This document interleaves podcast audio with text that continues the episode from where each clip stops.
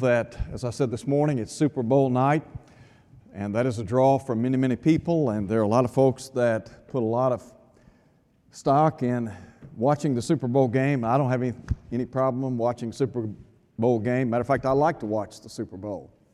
And so I understand the tug, but I appreciate so much your being here tonight. We're very thankful for your presence. If you're visiting, as always, we invite you back. We'd love to have you come back again on Sunday morning, Sunday night, Wednesday night. We're always glad for visitors. If you're looking for a church home, we certainly want to encourage you to think about the church here. We're going to be looking tonight at Acts 2:38. This is our verse of the week, and I do want to make very quickly one statement in connection with the verses that were handed out this morning or the verses that are in the foyer. Sister Lee brought to my attention Philippians chapter 4. If you look at the verse, the verse number on that particular page is Philippians 4 9 instead of Philippians 4 13. So there was operator error. And so we'll try to get that corrected and get that back to you next week. So just make a note of that, that it's Philippians 4, verse 13, not Philippians 4, verse 9. I apologize, and we will try to make it right for next week. We are looking at Acts chapter 2, verse 38. And what I want us to think about tonight in our study together has to do with the terms of admission into the kingdom of God. And what I want to submit to you tonight is simply this the terms of, the terms of admission into the kingdom are still the same. There have been no changes in what God said regarding salvation to man. We'll go back to Pentecost and we're going to look at that in just a moment or two. I want to begin tonight as we think about this lesson, this is a crucial les- lesson, I believe, and we're going to be talking more about that in just a moment or two. I do want to make one other observation very quickly. We are very grateful for all of our young people here, and we're thankful for we're thankful for their faith, their example. We're so grateful for all that they do. There are a lot of things that our young folks do that maybe many, many of us are unaware of. And as I've said many times, I appreciate so much Jared and Anna and the great work that they do. And they, Jared is, does a great job leading our young people. And we want to encourage all of our young people to continue, continue being the example that you are because you are the church of the future, and we're so thankful for you. And I appreciate so much your willingness to, to do what you can to serve the Lord. So tonight we look at Acts chapter 2 as we think about the terms of admission into the kingdom are still the same. I want to begin our study tonight by talking about, first and foremost, the conviction of the people on Pentecost. I said a moment ago that this is a crucial lesson. Some have said that Acts chapter 2 is the hub of the Bible. This is the first time that we have the gospel being preached in all of its fullness. God had foretold of the coming of the kingdom. Jesus had preached about it, John the Baptist had.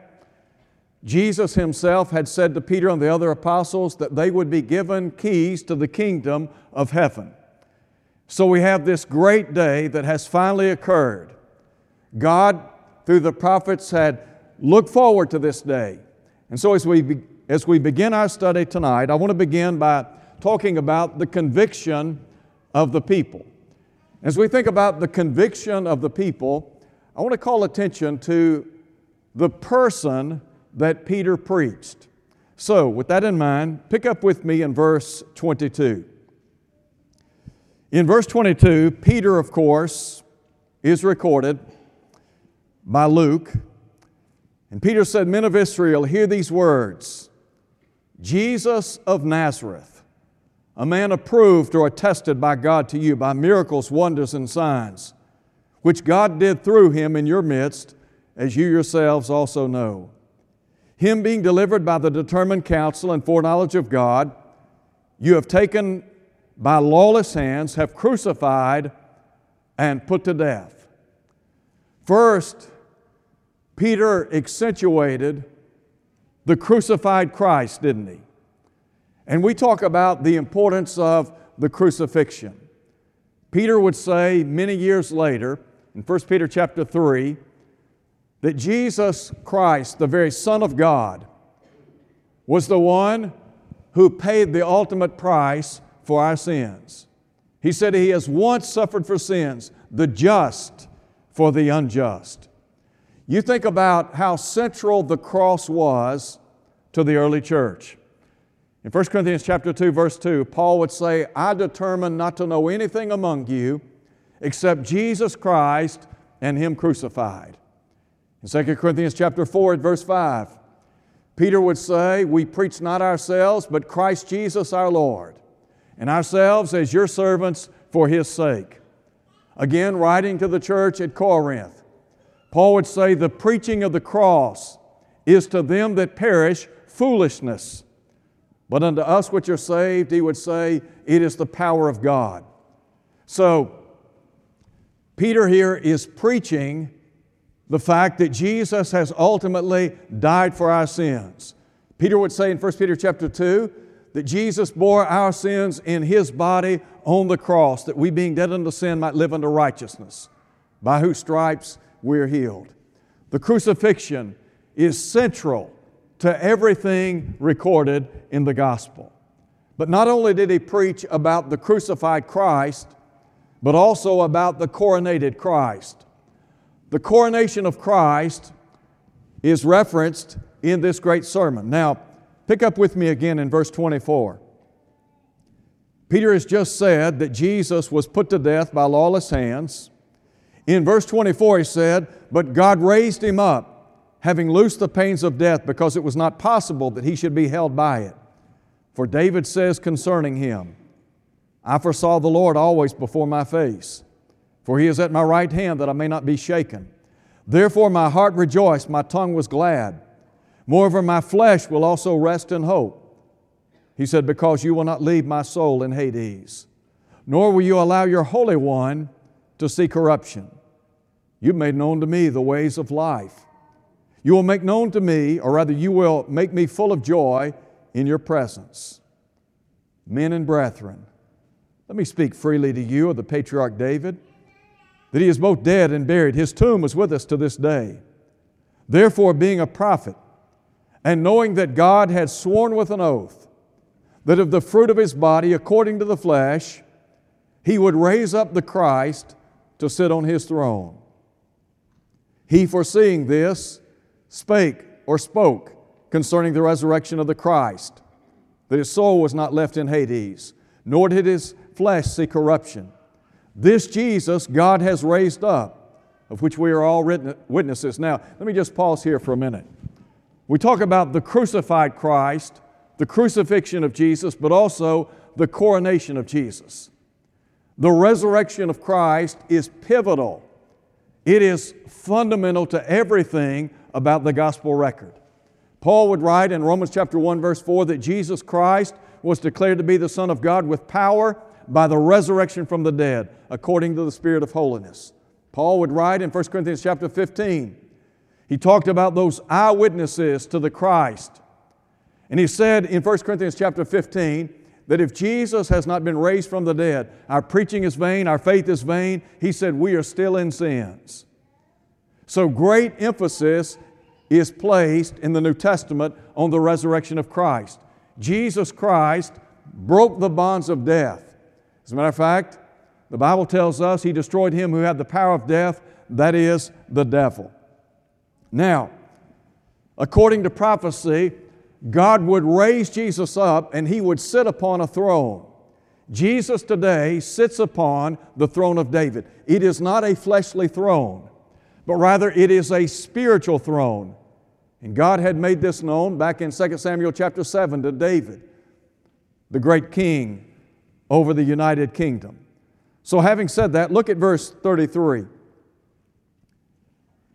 Peter said, Therefore, being exalted to the right hand of God, and having received from the Father the promise of the Holy Spirit. You remember in 1 Peter chapter 3 verse 22.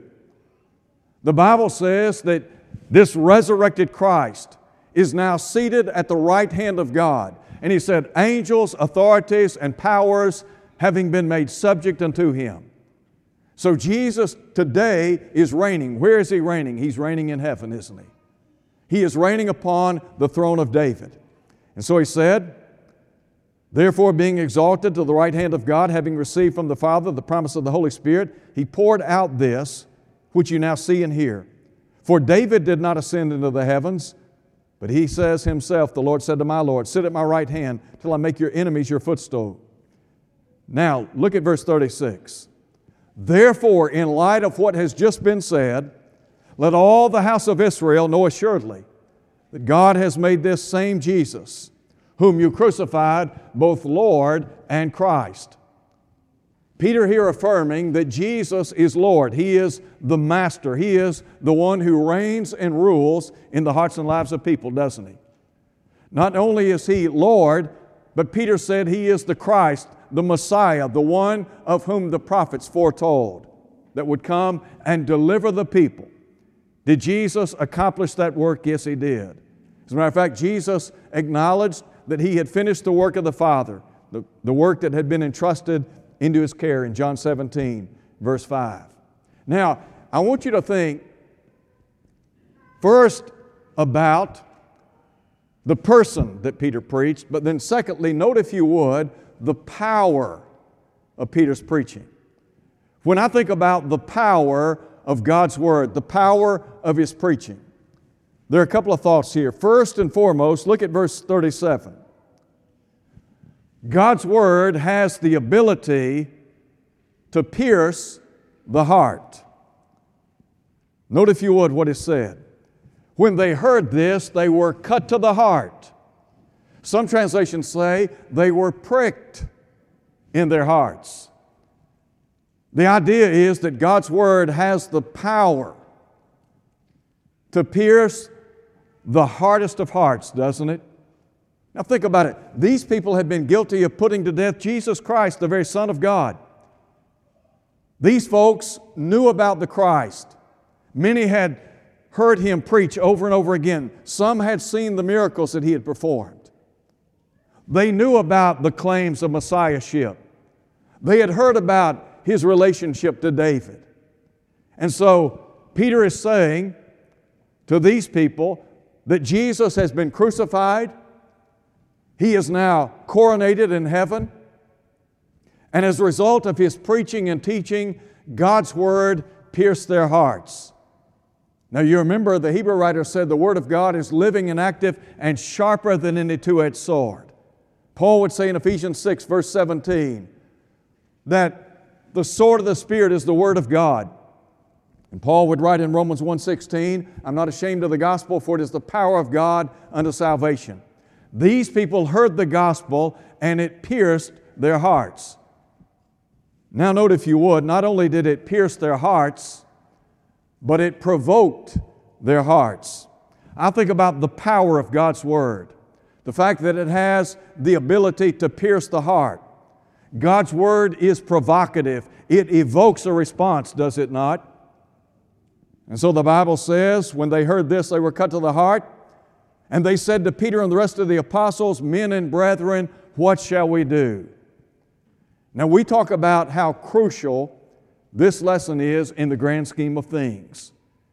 Acts chapter 2 is a culmination in many respects to the work of God prior to the foundation of the world, when God designed a plan of redemption for the human family. This plan of redemption has been in the works for years and years, centuries, if you please. And now Peter is saying that God's grand scheme of redemption is now in effect. Up until this point, of time, point in time, individuals had adhered to one of two laws. That is, they had lived under the patriarchal period, others had lived under the Mosaic dispensation. Animal sacrifices had been made over and over again. They enjoyed forgiveness in anticipation of the coming of the death of Jesus. And now Jesus has been put to death, the just for the unjust. He has died for the sins of the human family, paid the price for our sins. As Peter said, we've been redeemed not with corruptible things, but with the precious blood of Christ as of a lamb without spot and without blemish. So, in light of that, These people are now convicted. Convicted of what? Of sin, of unrighteousness, of their need for a Savior. Second thing I want you to look at with me very quickly consider the conversion of these people. I want to begin by talking about the command. The command to the people. Bear in mind, they have been cut to the heart. They have cried out to Peter and the other apostles. They want to know, men and brethren, what shall we do? First and foremost, we need to understand something about the authority of what is said here. Who had the authority to set forth the terms of admission into the kingdom of God? Did Peter and the other apostles have that kind of authority? Yes, they did. Go back with me very quickly and look at Matthew chapter 16. In Matthew 16, you remember in verse 18, based upon the good confession of Peter that Jesus was the Christ, the Son of the living God, the Lord announced, On this rock I will build my church and the gates of Hades shall not prevail against it. In verse 19, he said, I will give you the keys of the kingdom of heaven. Whatever you bind on earth will be bound in heaven, whatever you loose on earth will be loosed in heaven. The Greek tenses that are used in verse 9, 19 suggest the binding and loosing had already occurred. Where? In heaven. And what Jesus is saying to Peter and the rest of the apostles is simply this I'm giving you the keys to the kingdom of heaven. Keys signify authority, don't they?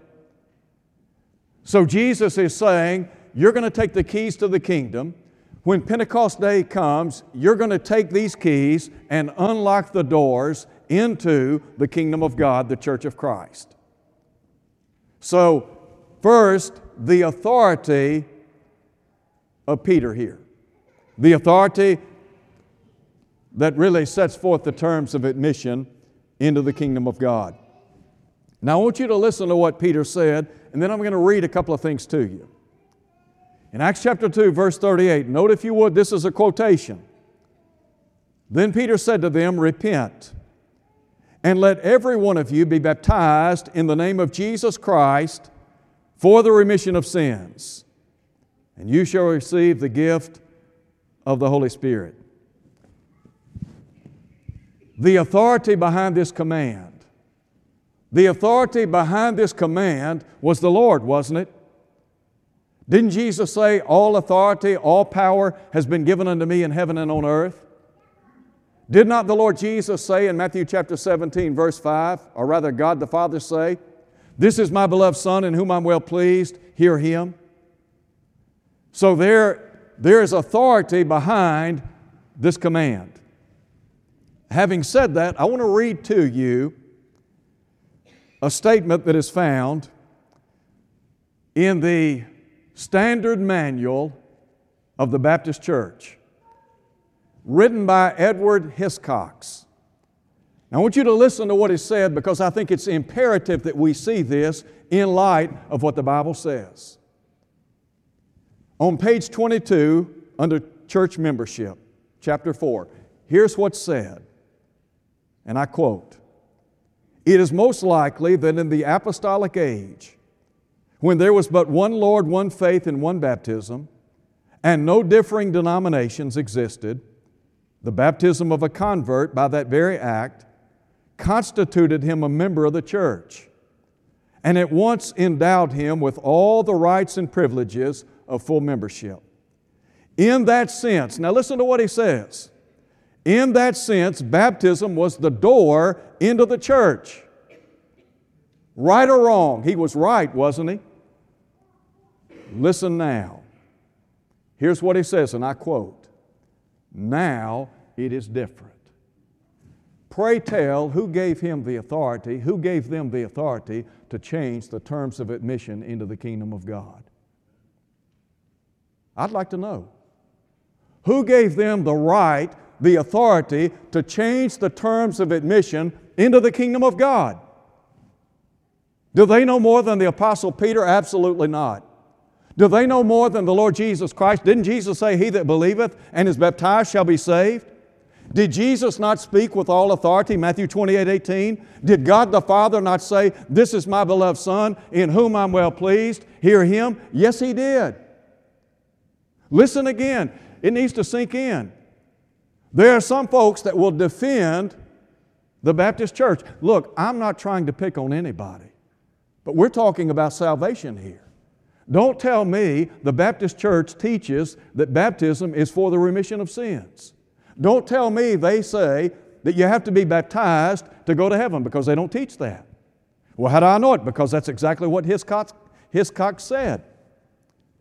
He said, in that sense, baptism was the door into the church. Now it is different. I want you to listen to this on page 21. Page 21. Baptism is not essential to salvation. Did you hear that? Baptism is not essential to salvation. Now, listen to what Peter said. We're talking about the authority behind the command. Jesus had given Peter and the other apostles the keys to the kingdom of God. Did he not? Yes, he did. When they asked men and brethren, What shall we do? What did Peter say? Peter said, Listen to him. Repent and let every one of you be baptized in the name of Jesus Christ for the remission of sins. That is a quotation. It's not my interpretation of what Peter said. It's not my embellishment of what the Son of God said. It's exactly what he said. So, who gave them the right and who gave other denominations the right to change the terms of admission into the kingdom of God? Do you know anybody that has that kind of authority? Is it not presumptive to say, you know what, back then that was true, but today things are different? Let me tell you what, I would hate to stand in the presence of Almighty God and had the audacity to change the terms of the kingdom of God and to tell people you don't have to be baptized. That's why this message is crucial. Now, listen to what he says. Baptism is not essential to salvation, for our churches, listen to him, and I'll quote, our churches utterly repudiate the dogma of baptismal generation, regeneration. Do you know what they're saying? You know what he's saying? He's saying that baptism is not essential to salvation. You don't need to be baptized to go to heaven. And he is saying we utterly repudiate this doctrine. Well, let me tell you what, you just utterly repudiated the divine Son of God. You just repudiated what the Apostle Peter said, and Peter spoke by authority. He was speaking by inspiration of the Holy Spirit, wasn't he? Look at Acts chapter 2, verse 4. In Acts chapter 2, verse 4, they were all filled with the Holy Spirit, began to speak with other tongues as the Spirit gave them utterance. We're talking about an inspired apostle. Jesus had said, Howbeit, when the Spirit of truth has come, He'll guide you into all truth. Did Peter know what he was talking about? Yes, he did. Did he speak by the authority of Christ? Yes, he did. Now, can you believe? Can you believe that people would have the audacity to change the terms of admission into the kingdom of God? Now, you know, when people talk about how much they love the Lord and how much they love His Word and how much they love this and that, and then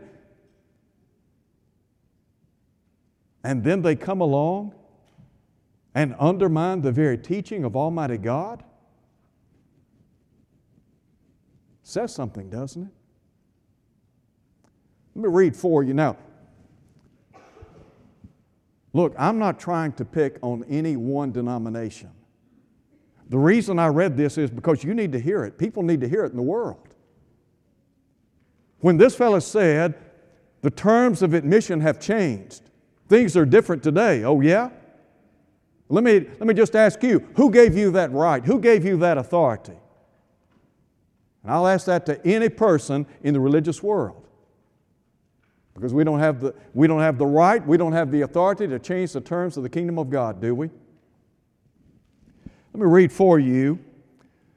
This is a card that was printed in Southaven, Mississippi, or printed for a church in Southaven, Mississippi. And I'm going to read to you what they say regarding how to become a Christian. See if it fits with what Peter said. If you believe what the Bible says and would like to ask the Lord Jesus to be your Savior, sincerely pray this prayer to God Dear Lord, I realize I'm a sinner, that you died on the cross to pay for my sin. Please forgive my sin, come into my heart, and save me. I trust you alone to take me to heaven. Thank you for saving me, Jesus. Amen. Is that what Peter said?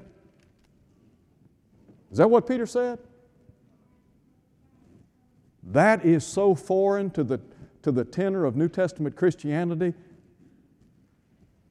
It's not within a hundred miles of what, Jesus, of what Jesus taught, nor what Peter taught.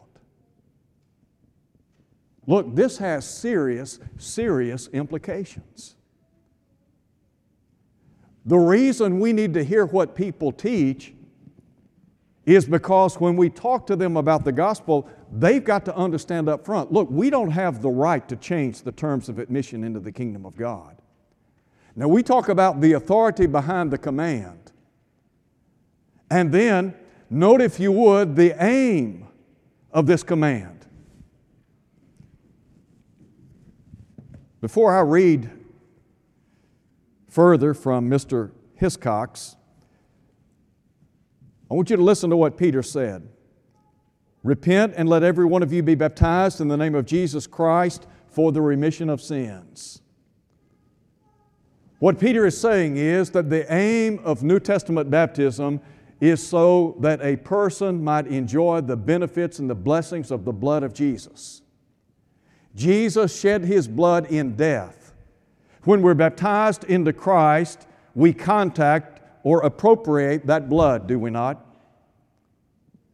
Do you remember Paul placed salvation in Christ, 2 Timothy chapter 2, verse 10?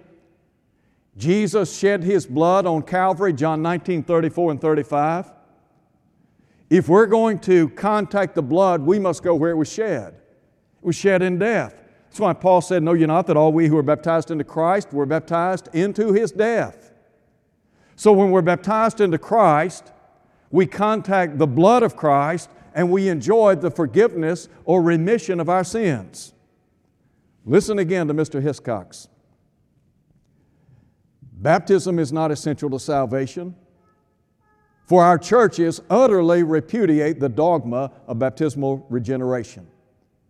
But it is essential to obedience since Christ has commanded it. That's a contradiction.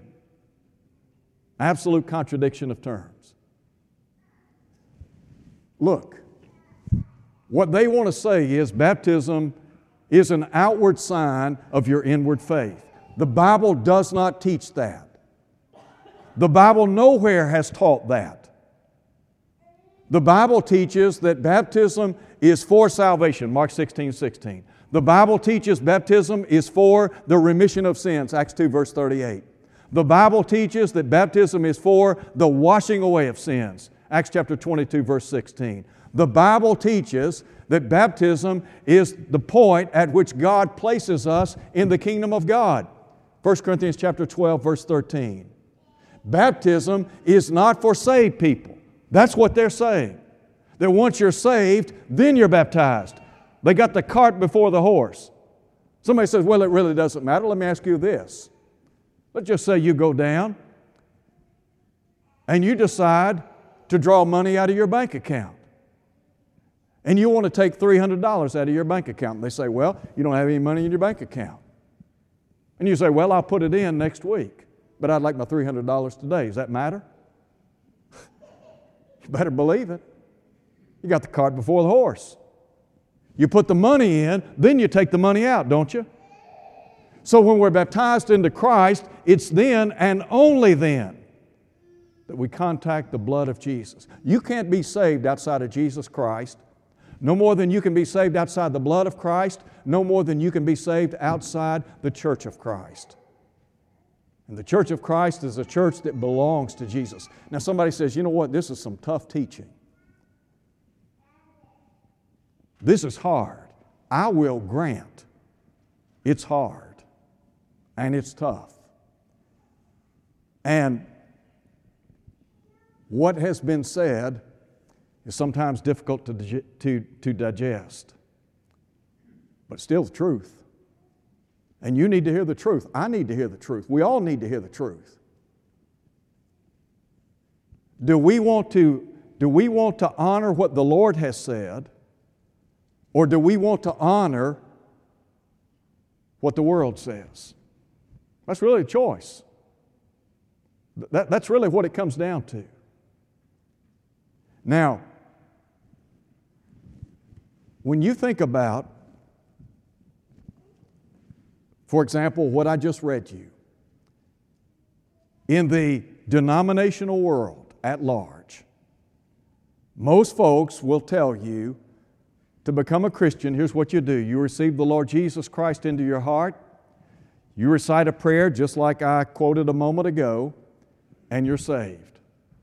That is not what the Bible teaches.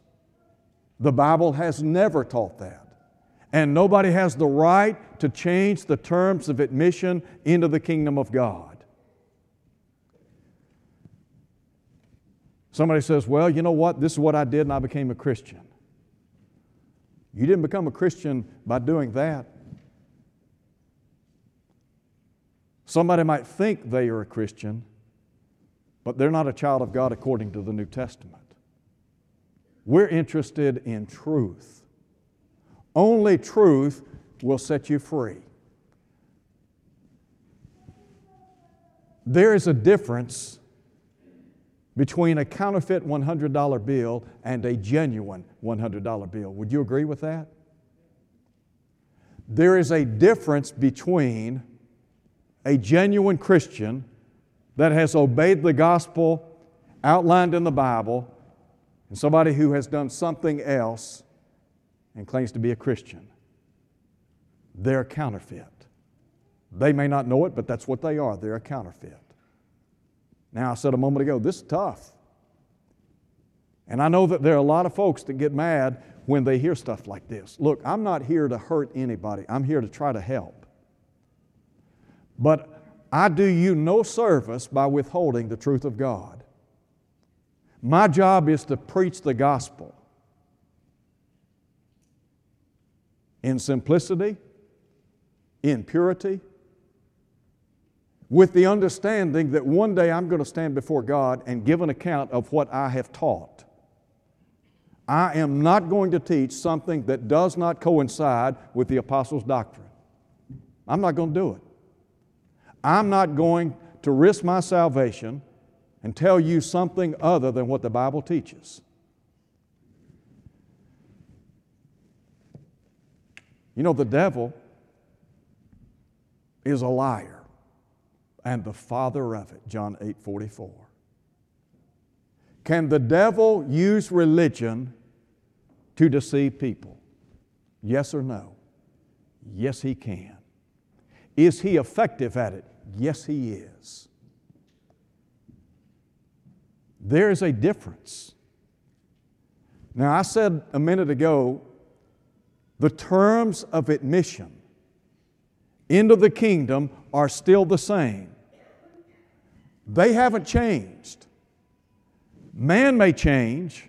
Look, think about it like this this is the last will and testament of the Lord, isn't it? Do we have any appendages to the New Testament saying, you know what, we've decided to go back and change what was recorded with regard to the terms of admission. Any, any appendages that you know of in the New Testament sanctioned by the Lord? Any alterations? Can you think of any alterations that have been set forth by the Lord Jesus Christ that have been tagged on to the New Testament where the Lord says, by the way, I've changed what was recorded in Acts chapter 2, verse 38. You need to make a notation of that. No alterations, no appendages. It is what it is. I don't have time to go into my third point tonight. So,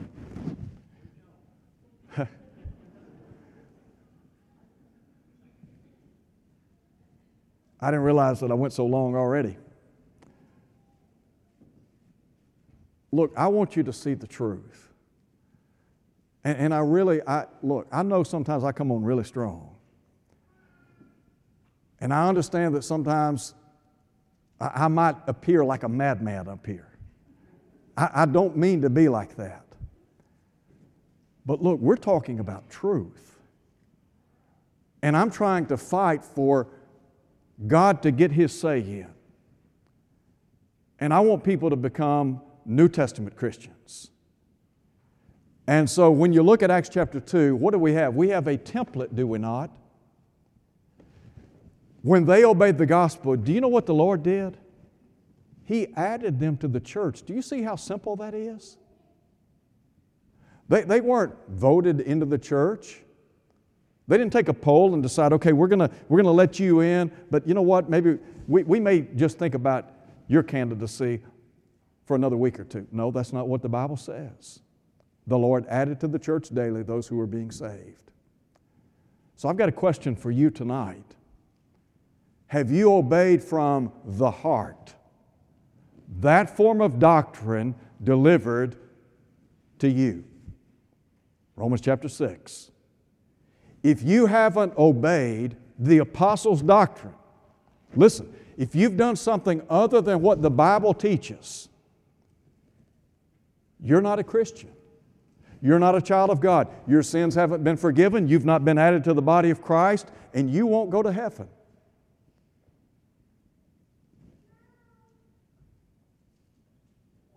Are we clear? I hope crystal we need to, we need to understand. I know sometimes people come in, they float out, and it goes right over their head. I don't want anybody to miss what I'm saying tonight. I don't care if you're young or old. I don't care. I don't care about any of that. What I care about is you obeying the gospel. Sometimes Folks talk too much and they don't listen enough. And that's why they don't know what the gospel teaches. People try to teach them, but they try to talk and they never listen to what the Bible teaches. I want people to know unequivocally this is what the Bible teaches. I'm not going to water it down. And we talk about the devil. Do you know why the devil doesn't want you to be baptized into Christ for the remission of your sins? Because He knows you'll burn better if you're dry. You think about that. The devil knows you'll burn better if you're dry. You need to obey the gospel. If you haven't done that, you need to do it today. Today's the day of salvation. If you're here tonight and you haven't responded to the, to the gospel, I encourage you to do so. If you're here tonight and you're unfaithful to his cause, my plea to you come home. Come back to the Lord who loves you and wants you to be saved as we stand and sing.